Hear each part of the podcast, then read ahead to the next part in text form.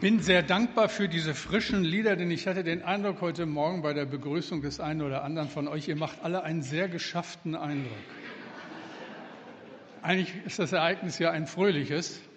Wir haben es endlich geschafft, Italien in einem internationalen Wettbewerb zu besiegen. Aber viel spannender geht es ja wohl nicht. Also jetzt atmet mal durch, alles ist gut, äh, erholt euch und ich hoffe, der Gottesdienst trägt mit dazu bei.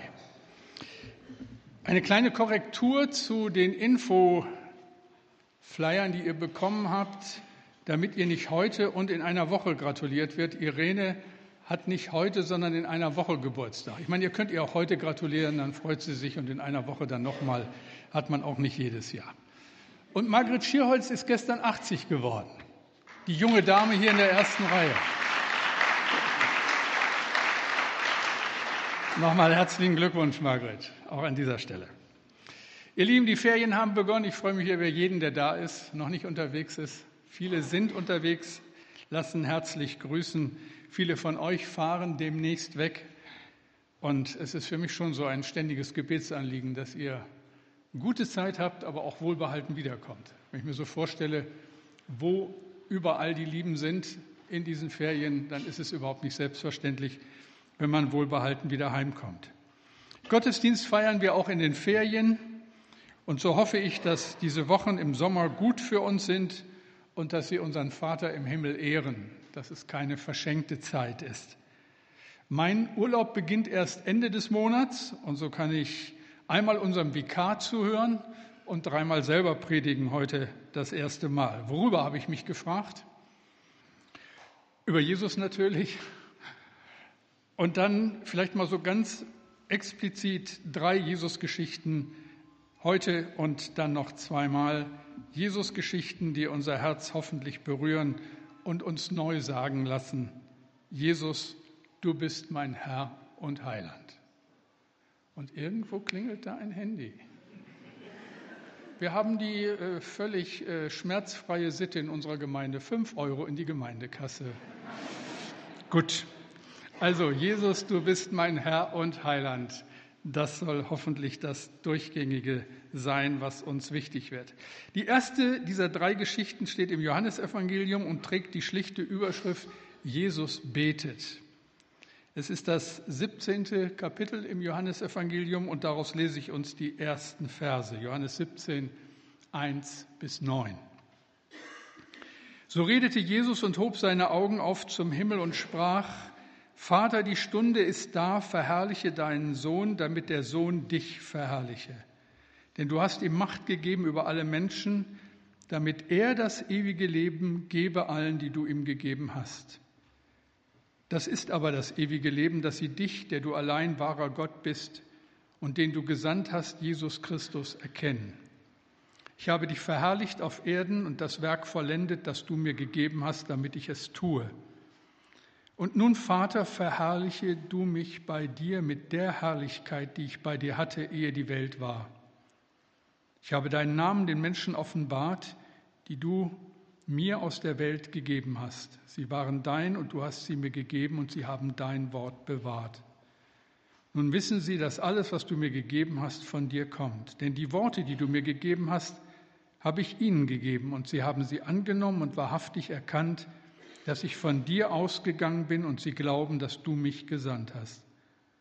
Ich bitte für sie und bitte nicht für die Welt, sondern für die, die du mir gegeben hast, denn sie sind dein. Beten wir. Herr, und das ist schon etwas Besonderes, zu lesen, wie du betest. Lass uns daraus lernen. Lass es so sein, dass das unser Herz berührt. Öffne meinen Mund, dass er deinen Ruhm verkündigt. Ganz neu wie der Herr. Amen. Jesus betet. Und wir werden so Zeugen eines Dialogs zwischen dem Sohn Gottes und dem Vater im Himmel. Und mir war so in der Vorbereitung, damit betreten wir einen heiligen Raum. Es fällt schwer, etwas Angemessenes darüber zu sagen. Was wir hier lesen, ist ja ein Gespräch in allerhöchsten Kreisen. Ich werde versuchen, darüber zu predigen. Aber ich brauche viel Gnade, das habe ich in der Vorbereitung gemerkt und ich denke ihr auch, damit uns klar wird, was hier mitgeteilt wird. Wenn ich es wage, etwas zu diesem Gebet zu sagen, dann gilt wohl zuallererst für mich das, was Gott einst zu Mose sagte in 2. Mose 3, Vers 5. Tritt nicht herzu, zieh deine Schuhe von deinen Füßen, denn der Ort, darauf du stehst, ist heiliges Land. Wir betreten heiliges Land. Jesus betet, betet für seine Jünger, betet Gott an und nicht zuletzt betet er in dem Wissen, dass bald die Zeit gekommen ist, um von seinen Jüngern Abschied zu nehmen. Und Gebet und Fürbitte und Anbetung, das alles kennzeichnet dieses Gebet, das in der Auslegungsgeschichte als das hohe priesterliche Gebet bezeichnet wird. Gott hat dafür gesorgt, dass dieses sehr persönliche, sehr innige Gebet zwischen dem Vater und dem Sohn im Neuen Testament steht.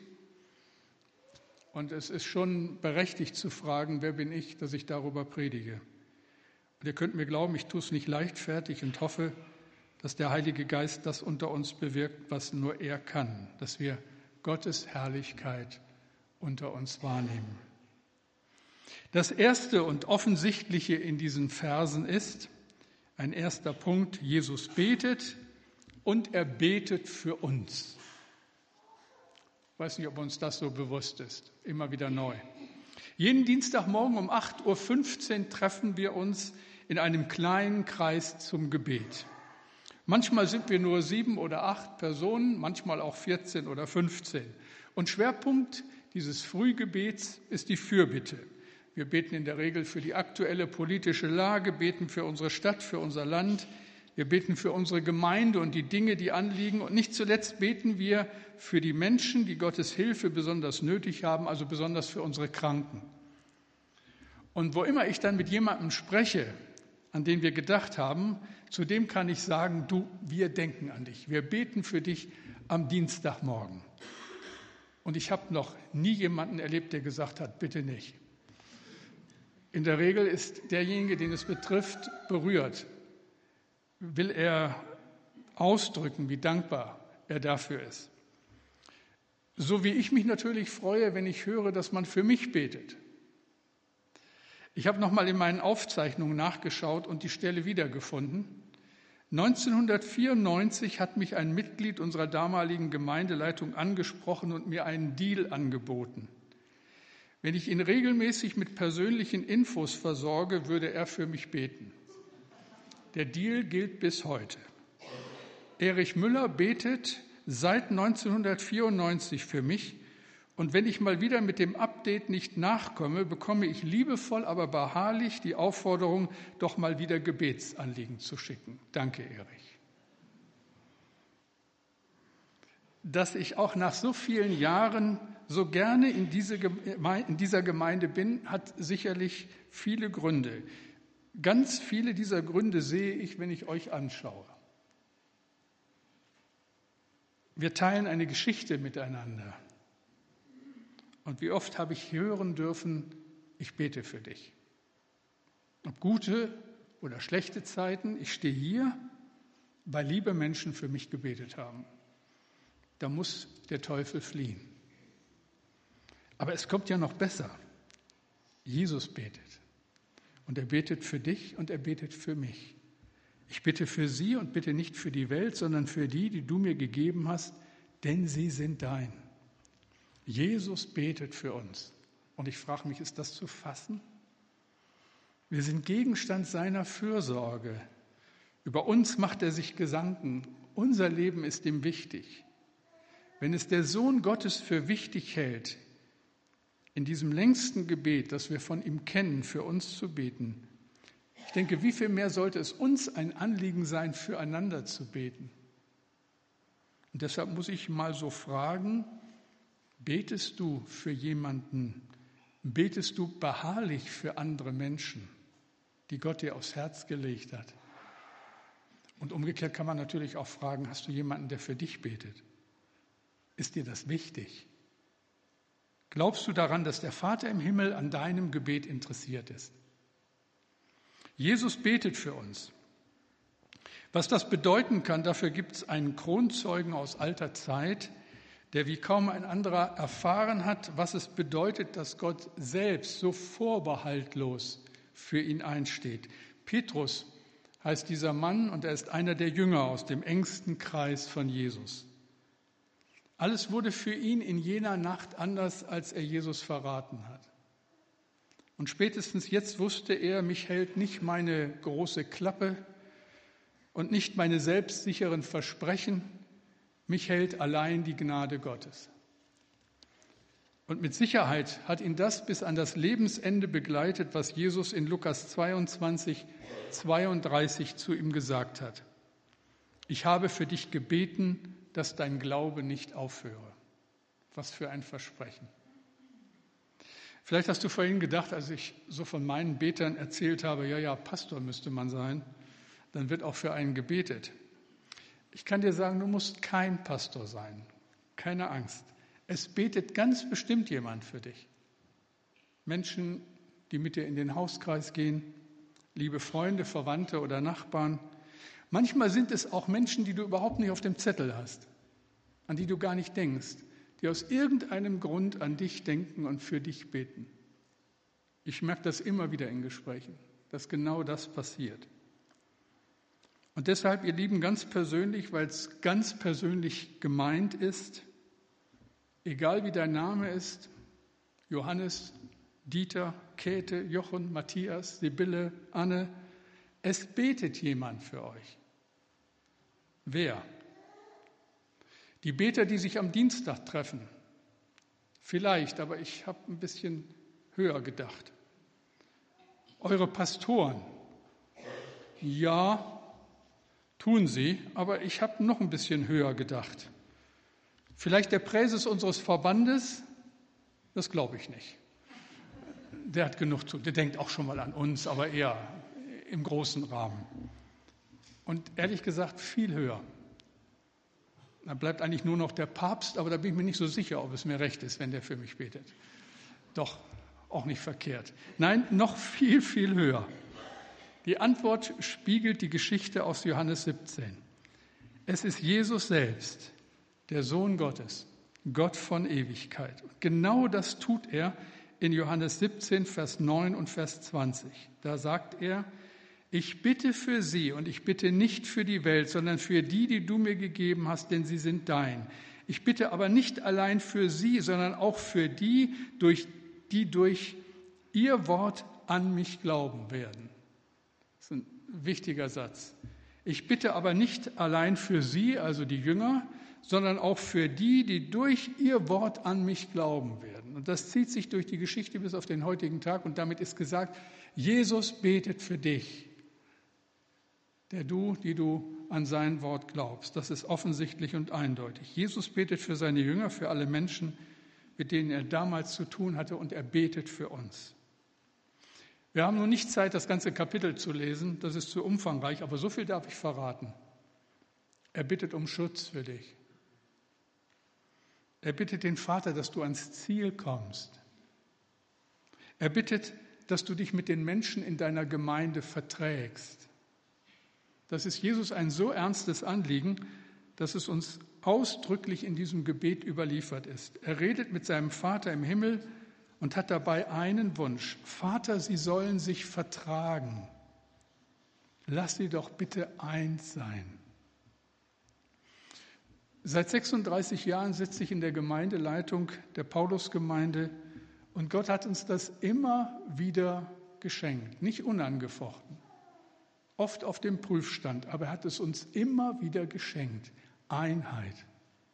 Und ich glaube, die Entwicklung dieser Gemeinde ist zum Teil auch nur so zu erklären dass Gott uns das geschenkt hat. Einheit, ein Aufeinander hören. Und ich denke, Jesus hat die ganze Zeit für uns gebetet. Jesus bittet um Erkenntnis für dich. Er bittet den Vater im Himmel, dass du sein Wort besser verstehst. Bevor Jesus den schwersten Weg seines Lebens antritt, den Weg ans Kreuz von Golgatha, betet er für die Menschen, die durch das Wort Gottes zu allen Zeiten, an allen Orten Kinder Gottes geworden sind. Also auch in Bremen, also auch die Paulusgemeinde an diesem 3. Juli 2016. Jesus blickt auf zum Himmel und redet mit seinem Vater und tritt leidenschaftlich für seine Jünger ein und für die, die durch das Wort Gottes zum Glauben kommen werden, also du und ich. Und er ist sich dazu nicht zu schade, er ist dazu nicht zu beschäftigt, er betet für uns. Am Anfang habe ich gesagt, wir betreten einen heiligen Raum, wenn wir uns mit diesem Gebet beschäftigen. Das Gespräch zwischen dem Vater und dem Sohn ist sehr, sehr persönlich. Und zunächst einmal für Jesus die Vorbereitung auf das, was kommen wird. Wir sind kurz vor Karfreitag. Jesus weiß um den Weg, den er gehen wird. Umso mehr berührt es mich, dass er in dieser Stunde an uns denkt. Er betet für die Gemeinde. Und deshalb nennt man ja auch dieses Gebet das hohe priesterliche Gebet.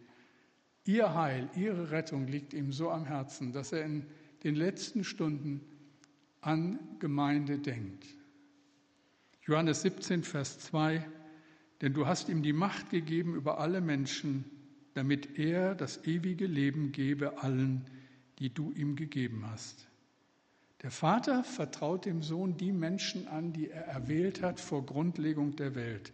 Kleine und große, alte und junge, arme und reiche, gescheite und weniger gescheite, Menschen aus allen Völkern und Nationen, Menschen, die der Vater dem Sohn gegeben hat. Alle ohne Unterschied. Seine Einladung gilt uneingeschränkt einem jeden Menschen auf dieser Welt.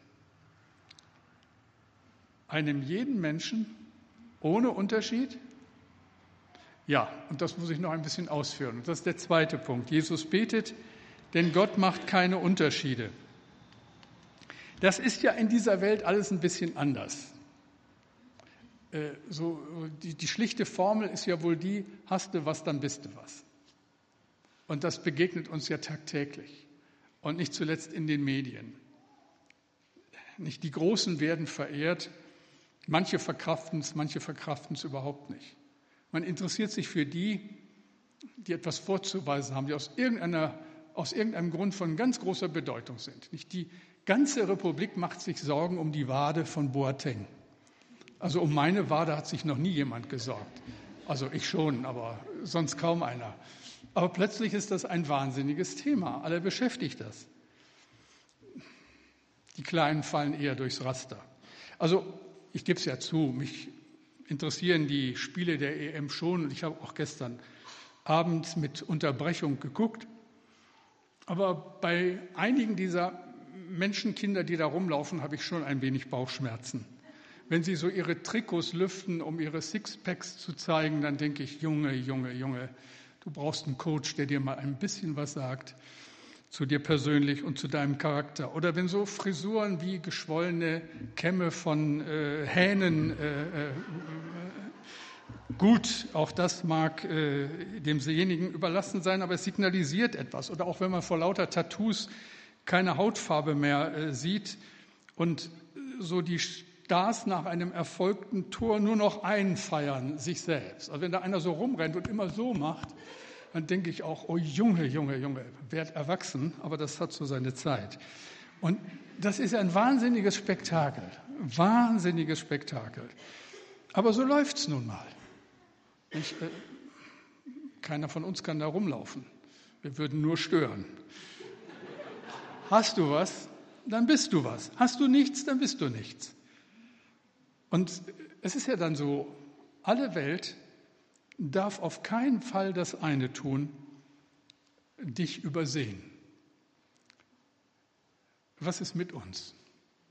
Keine Kamera richtet sich auf dich und auf mich. Das heißt schon da oben, der Gottesdienst wird aufgenommen, aber vielmehr auch nicht.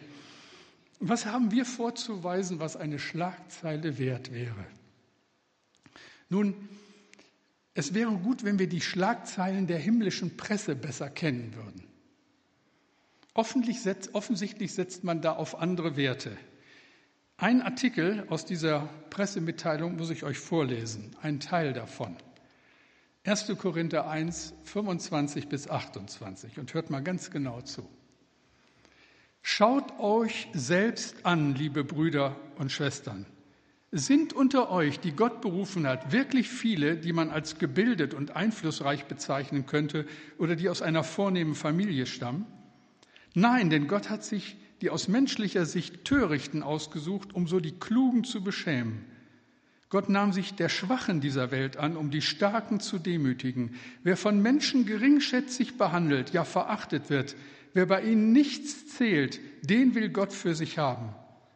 Aber alles, worauf Menschen so großen Wert legen, das hat Gott für null und nichtig erklärt. Vor Gott kann sich niemand etwas auf sein Können einbilden. Das ist doch mal eine Mitteilung, oder? Das klingt doch völlig anders. Welche Rolle spielen die Großen dieser Welt in der Ewigkeit? Wie groß ist Gott? Wie groß ist Jesus, der Sohn Gottes? Wie unfassbar das Wirken des Heiligen Geistes. Die Gemeinschaft der heiligen Dreieinigkeit besteht ewig. Vor Grundlegung der Welt hat Jesus schon beim Vater für uns gebetet. Und nun, Vater, verherrliche du mich bei dir mit der Herrlichkeit, die ich bei dir hatte, ehe die Welt war. Er, der Herr aller Herren, der König aller Könige, der vom Vater kommt und der zum Vater geht, der bittet für uns. Und plötzlich bist du nicht irgend so ein armes Huhn in der letzten Reihe, sondern ein von Gott geliebtes und geschätztes Wesen. Und das macht deinen Wert aus. Hast du das? Ach Mensch, ihr Lieben, ihr müsst doch mal Halleluja sagen, aber wenigstens an dieser Stelle. Ja, also nicht irgendjemanden, den man übersieht, sondern von Gott geliebt und wertgeschätzt. Ein drittes. Jesus betet und er ist der Herr. Gott kehrt in Jesus alles um. Gott kommt als Baby auf die Welt, wächst auf in armen Verhältnissen, predigt ohne festen Wohnsitz, stirbt wie ein Verbrecher am Kreuz. Wofür? Für dich und für mich. Er bezahlt für unsere Schuld und macht so den Weg frei zum Vater. Was bekommt er dafür? Etwas Einmaliges, Unglaubliches. Er wird wieder zum Mittelpunkt des Universums, so wie es einst war. Er kehrt zurück in die himmlische Herrlichkeit. Aber etwas kommt hinzu. Er ist nun der Heiland der Welt, der wirklich einzige und vollkommene Weg zu Gott. Heiland ist das alte deutsche Wort für Erlöser, für Retter. Und wir haben es ja gelesen, denn du hast ihm Macht gegeben über alle Menschen, damit er das ewige Leben gebe allen, die du ihm gegeben hast. Das aber ist das ewige Leben, dass sie dich, der du allein wahrer Gott bist und den du gesandt hast, Jesus Christus, erkennen.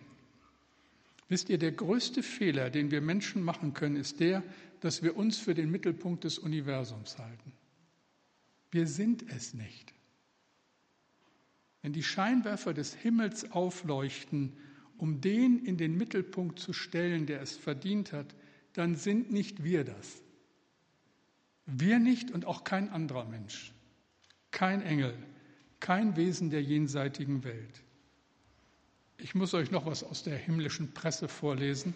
Ein uraltes Lied, das Paulus einst aufgeschrieben hat in seinem Brief an die Gemeinde in Kolosse. Kolosser 1, 15 bis 19. Da steht's, auf wen sich der Scheinwerfer des Himmels richtet. Christus ist das Ebenbild des unsichtbaren Gottes. Er war als erster vor Beginn der Schöpfung da.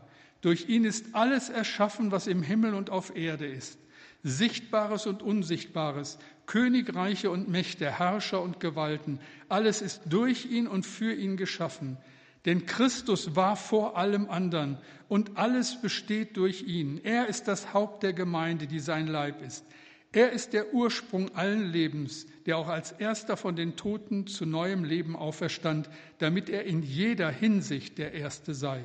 Denn Gott hat beschlossen, mit seiner ganzen Fülle in ihm zu wohnen. Ich hoffe, wir verstehen, was hier gesagt wird. Wenn wir von Gott sprechen, vom Himmel, von der Ewigkeit, von Wiedergeburt, von der unsichtbaren Welt, dann gibt es nur eine Person, die uns das vermitteln kann, Jesus Christus. Und diesen Jesus sollte man kennen. Wir feiern gleich das Mahl des Herrn. Ich freue mich drauf. Was soll ich uns wünschen? Vielleicht das, was einst dem Thomas passiert ist. Er war ja eher so ein kritischer Zeitgenosse und musste alles ganz genau wissen. Es fiel ihm schwer zu glauben, als die Jünger ihm alles erzählt hatten. Doch dann an dem besagten Abend tritt Jesus in die Mitte der Jünger und spricht Thomas direkt an. Und er sagt zu ihm, leg deine Finger in meine durchbohrten Hände, gib mir deine Hand und leg sie in die Wunde an meiner Seite. Zweifle nicht, sondern glaube. Und Thomas antwortet sichtlich erschüttert, mein Herr und mein Gott. Mein Herr und mein Gott. Und mehr kann ich euch nicht wünschen. Etwas Besseres kann dir, glaube ich, nicht passieren, als dass genau das Gleiche geschieht. Überwältigt von der Gegenwart Gottes bleibt dir nur das eine zu sagen, mein Herr und mein Gott. Aber ich denke, das sind alles nur Vorboten eines letzten großen Gottesdienstes, der noch aussteht. Wenn Jesus einlädt, an seinen Tisch zu kommen, zum großen Hochzeitsmahl des Lammes, die Bibel sagt, am Ende der Zeiten werden sich die Christen aus allen Nationen und aus allen Zeiten vor dem Thron Gottes versammeln und ihm die Ehre geben. Da wird dann Abraham sein und Mose und David und Ruth und Deborah und Maria und Johannes und Paulus und Matthias und Jutta und Renate und Mariechen und Grete. Und wir werden uns in einer Weise lieben und ehren, die uns hier noch unmöglich ist. Wisst ihr, da will ich um alles in der Welt dabei sein. Und ich hoffe, jeder von euch auch. Wir wollen doch einmal die Herrlichkeit sehen, die Jesus hat. Ich denke, hin und wieder spüren wir etwas auf dieser Erde davon, wenn wir uns darauf einlassen. Aber dann werden wir ihn sehen, so wie er ist. Willst du dabei sein? Ich denke, ganz bestimmt. Deshalb komm, komm zu Jesus. Er betet für dich. Ich bete. Herr, danke dafür, dass wir dir so wichtig sind und dass sich irgendwie auch alles umkehrt. Dass Kleines groß wird und Großes klein dass die Dinge ihren wahren Wert bekommen. Und bitte hilf uns, dass wir sehen und schätzen lernen, was es bedeutet, dass du für uns betest, dass du gegenwärtig bist und dass uns eigentlich nur das eine bleibt, dich anzubeten als unsere angemessene Reaktion. Danke, Herr, dafür. Amen.